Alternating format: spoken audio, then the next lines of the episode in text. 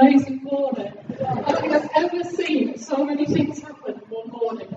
Earlier in the week, Ian emailed me and listed what was going on. And even I thought, is there really going to be time? I think there's been double. But we've really seen this morning that God is among us and He is working. He is doing new things. And this message of newness has been coming through through so many areas. We had the privilege a couple of weeks ago of having Mark to come with us for a, a weekend. And the week before that, many of us were down in Norwich at Fusion with the rest of the Regions Beyond churches. And all the messages that are coming through at the moment is that God has something new for us. God is going to take us into a new season. Now, I'm not going to claim that I fully know what that looks like. But I do know that when I hear things like this, I want to be part of it. I want to be embracing everything that God has for us. So what I'm going to talk about this morning is, is how we get in line with God, how we get ourselves ready to be carried on with everything that He is doing. Now, it's been amazing seeing these guys being baptised this morning, so well done all of you, including the extra two, that's been brilliant. And I know sometimes it can be scary getting here with uh, giving your testimony, so well done guys. Um, And that serves just as a reminder to each of us that, why we are here. And it's all about Jesus.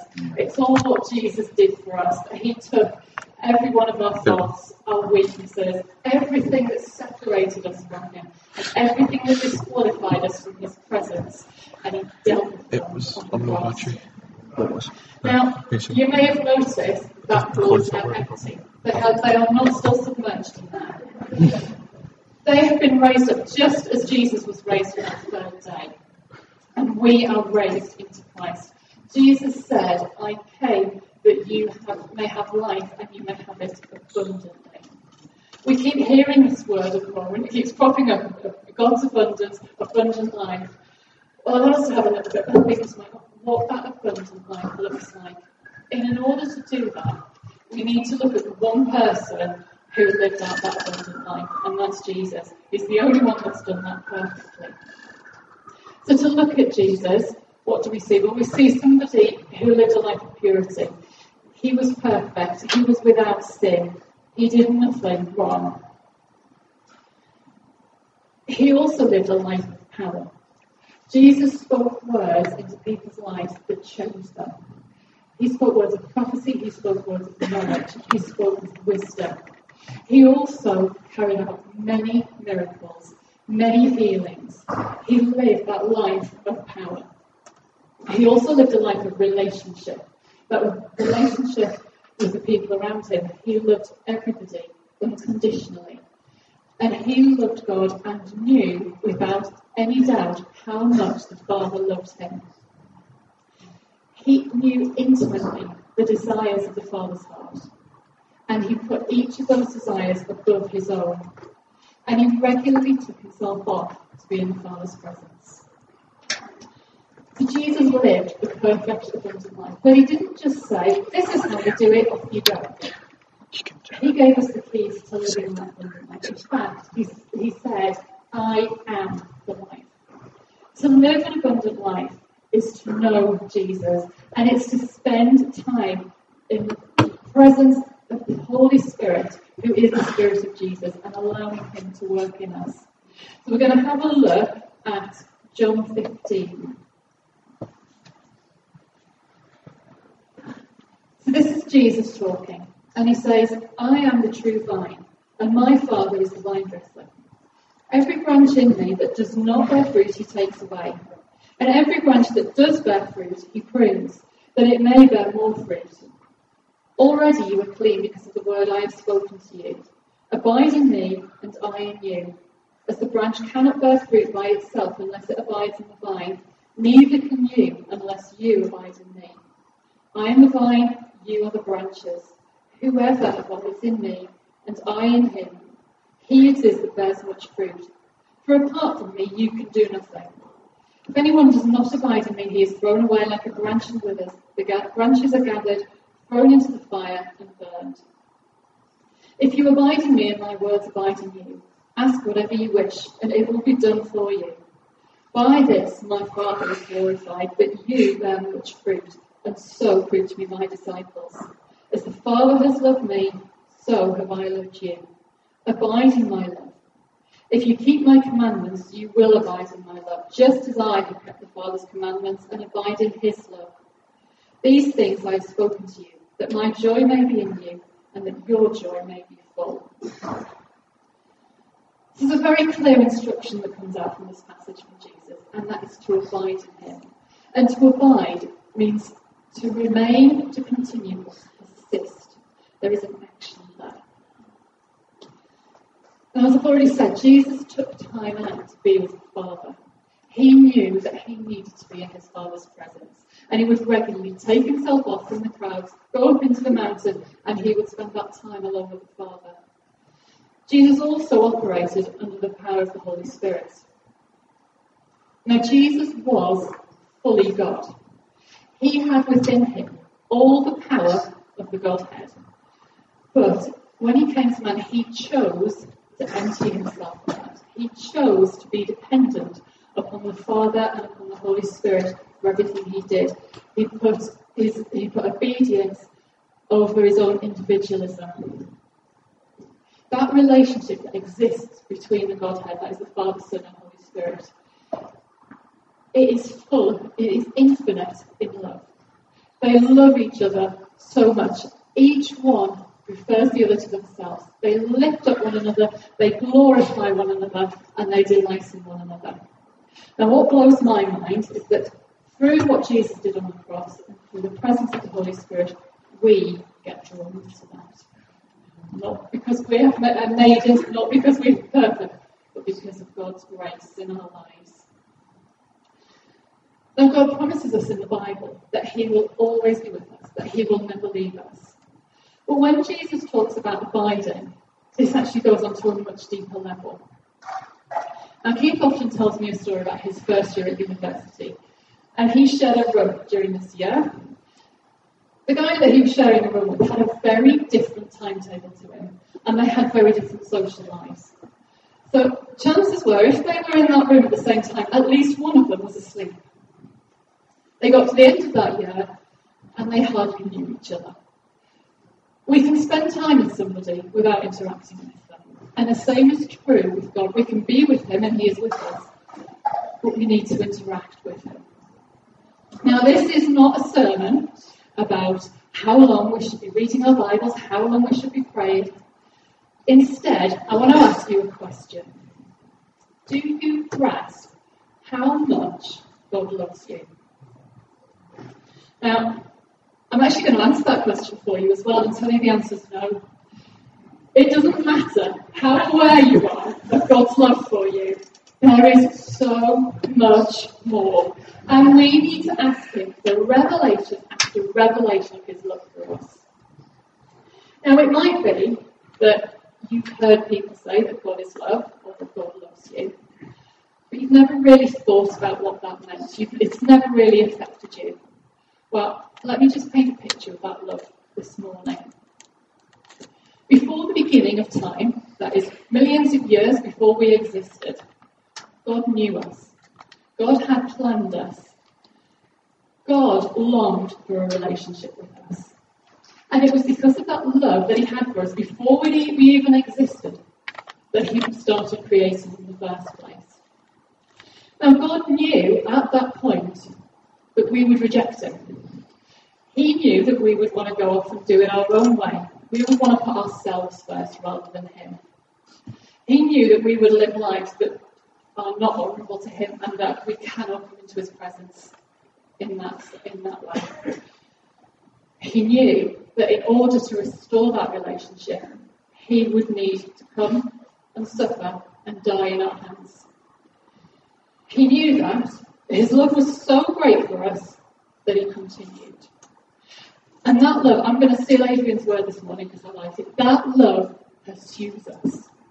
That love chases each one. We have heard testimonies this morning of individuals who God has pursued. There are many of us in this room who, is, who know that pursuing of God. That love longs to bless us. That love longs to satisfy our deepest desires and our deepest needs. And that love is jealous for us and longs to be the object of our affection. Now, there was a time in my early days as a Christian when I didn't really understand what it meant to come into God's presence. I'd heard that to get to know God better, you had to read your Bible and you had to pray. And for some reason, in my head, you did this for ten minutes a day. Now, I had this impression of God that he was sitting up there in heaven with his clipboard and he was watching me. And I'd come, I'd get my shopping list of prayers out, I'd fire them up, I'd read my chapter, job done, and I'd, well, I'd take on God's clipboard. So then day two, I'd come back, I'd have my ten minutes, fire up those prayers, quick chapter of the Bible, ten minutes done, second tick. After a week, well, I had made it. I've got a whole week of ticks going on. So this Christian life, I haven't got this cracked. But then I'd get to the following week, and I'd get to Thursday or Friday, and think, I haven't picked up my Bible. I've forgotten to pray. I cannot do this Christian life. This, this is too hard. And then I would get demoralised and just not even think about it. Then after a few weeks again, I get this really burst of motivation. Think, right, going to get those ten minutes back on track, and then fire up those shopping list of prayers, read that chapter, and off we go again. And I used to go round in circles like this. You know, God was gracious. He did teach me things along the way, but really I was coming into him and I was speaking at him, reading the Bible, and I was not giving him any space to do anything. And then one day somebody said to me, now, just, you might need to get your pens and paper out because this is really complex. They said to me, if you want to get to know God better, ask him. Now, I didn't dare admit to them that I'd never thought of that. But anyway, I went away. And I did. I asked God, I said, I want to know you more. Help me. How do I do it? What I realised was that I hadn't been giving God space. I'd been firing up my side of the bargain, but not listening for his. And as I, as I began to give God space, he began to reveal his love for me. He began to show me how he saw me. He began to show me that I was his beloved child. And do you know what I discovered? God's love is infectious. The more he revealed his love to me, the more I loved him. And those ten minutes changed. In fact, I don't know how long they became, but they, instead of firing up that shopping list of prayers, I was pouring out my heart to God. I was spending time listening to him, talking about how I was feeling, talking to him about my relationship with him. And when I came to read the Bible, no longer was it a chapter job done, but suddenly these words were leaking out the page at me. They were life-giving. God had changed that. No longer was I performing a religious duty that I had to do to please God. Instead, I realised that I get to come into God's presence. I am invited into God's presence. Do you know, we do. We get to come into the presence of the living God. And sometimes I have to remind myself who that is that we get to come into. Last weekend, my news feed on Facebook was full of very excited people. Lots of photographs and things. And there was one post that said, I'm less than two hundred metres away from Ed Sheeran. We get excited when we meet famous people, don't we? I was standing in the queue with Keith once at uh, Newcastle Airport, digging him in the side. Robson Brains in the front. You've got to do it subtly, because I was giving him a tick. When we meet famous people, it becomes a story that we remember, that we tell people, don't we? But you know what? When we come to God, God is so much greater. He's beyond a famous person. And you know what? We don't have to sit at the back. We don't have to be two hundred metres away from him. God invites us into the holiest place, and he says, approach the throne with confidence. Because of what Jesus has done, we are now qualified to come into that holiest place. And it's in that place that we meet with God. It's in that place that he pours out his love to us. It's in that place that he reveals the secrets of his heart to us. And it's in that place but he transforms us and makes us more like Jesus. Now, in the passage that I've just read, it says that we cannot bear fruit apart from Jesus. So what's he referring to with these fruits? Well, it's the characteristics of Jesus that we've looked at earlier, and Paul summarises these in Galatians as the fruits of the Spirit. We can't become more like Jesus on our own. This is not a call to behave yourselves and try harder. Because on those times that we do get it right, it, it ends up a little bit like my Tiki Box Bible reading. We're like, yes, I did it. Aren't I great? How humble am I? And we get very proud of ourselves. And then it goes wrong, and we think, oh, I can't do this, Christian. All the other Christians are better at this than me. It is only by God's grace that we can be transformed. It is only by coming into his presence and allowing him to do that work in us. It's all about Jesus. It's not about us. So God's presence is amazing. It is a powerful, beautiful place to be in. But sometimes we find it difficult to get there. And I think one of the key reasons of that is we're easily distracted. Life is busy.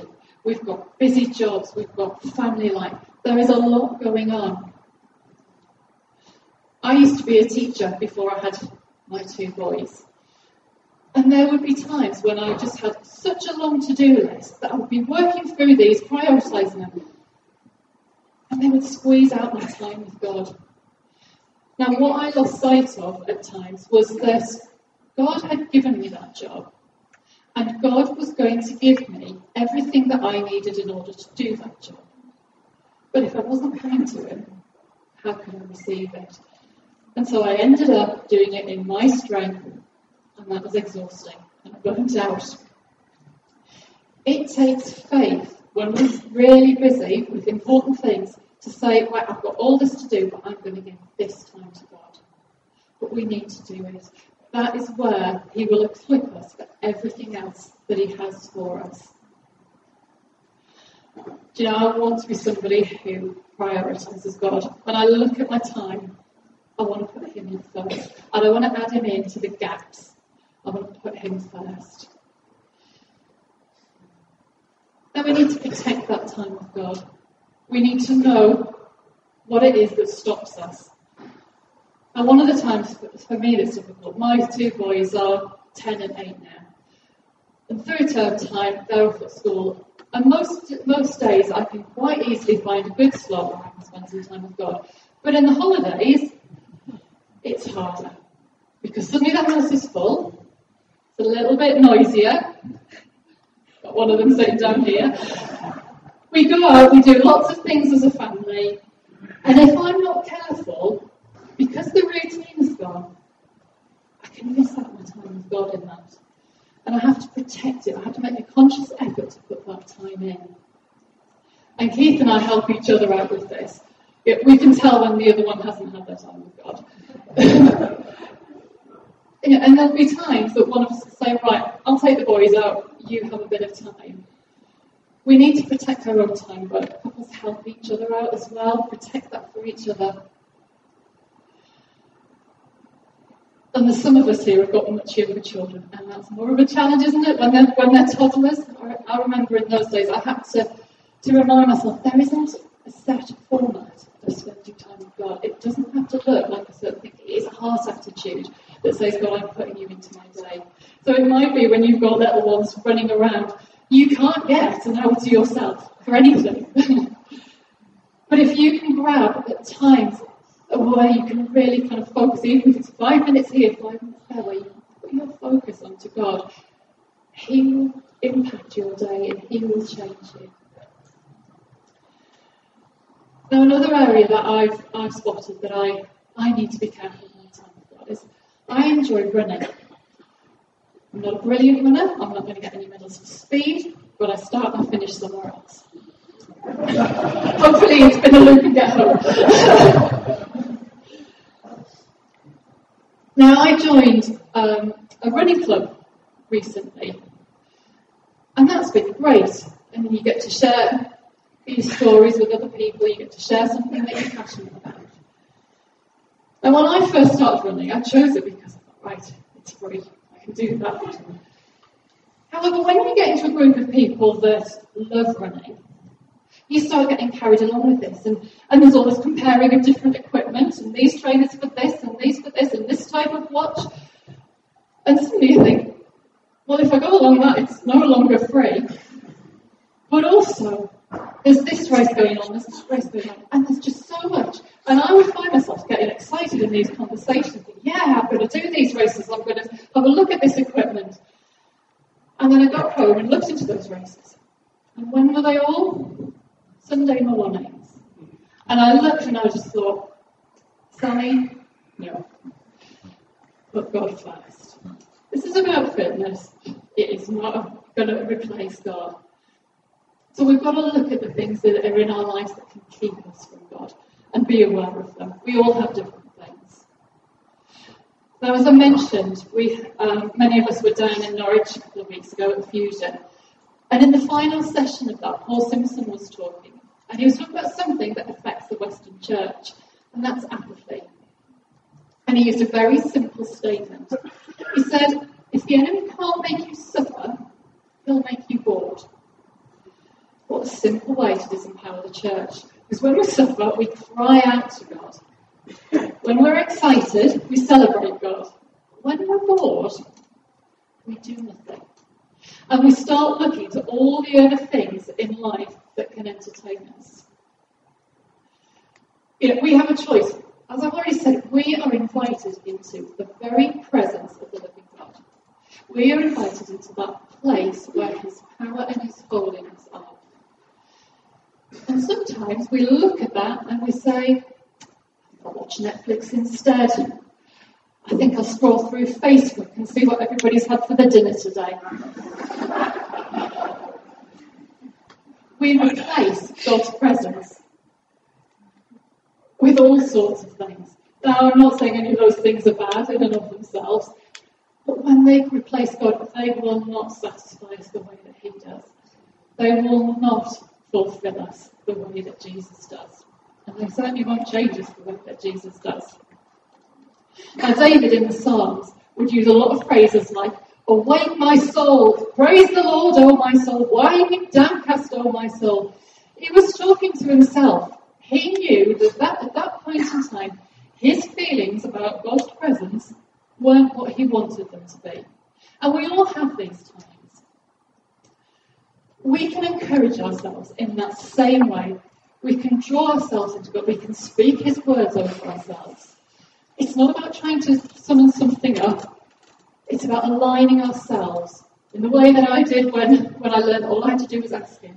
It's aligning ourselves so that we can receive the Holy Spirit.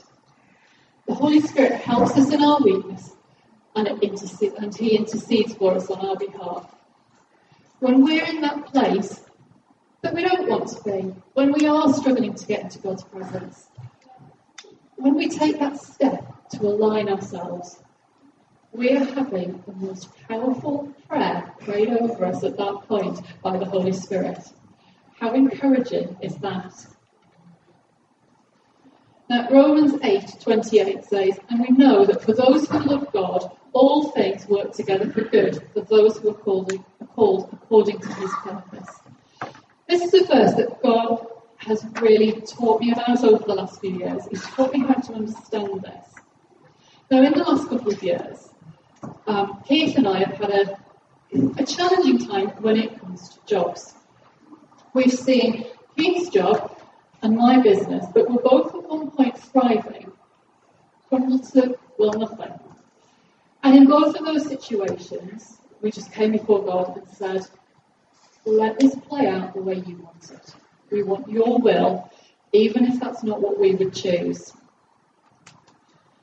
And it was difficult, and it's been painful when you see something that you've put a lot of time and effort into disappear. But in that, we've seen God do amazing things. We've seen miraculous financial provision. And we've seen God work our circumstances in ways that we could not have imagined. But God has the best for us. When it says that all things work together for good, it's not in the circumstances. The financial provision that we have seen from God has amazed me. It has been wonderful. But it's not in that that has been God's best. God has drawn me into his presence in a way that I had never imagined. He has revealed his love for me in deep ways. He has taken me to deeper places of intimacy. That is God's best. God's best is him. So I just want to encourage you, whatever you are facing, whatever circumstances are going on in your life at the moment, whether they're good or whether they're bad. And I know we've got some difficult circumstances going on at the moment for people.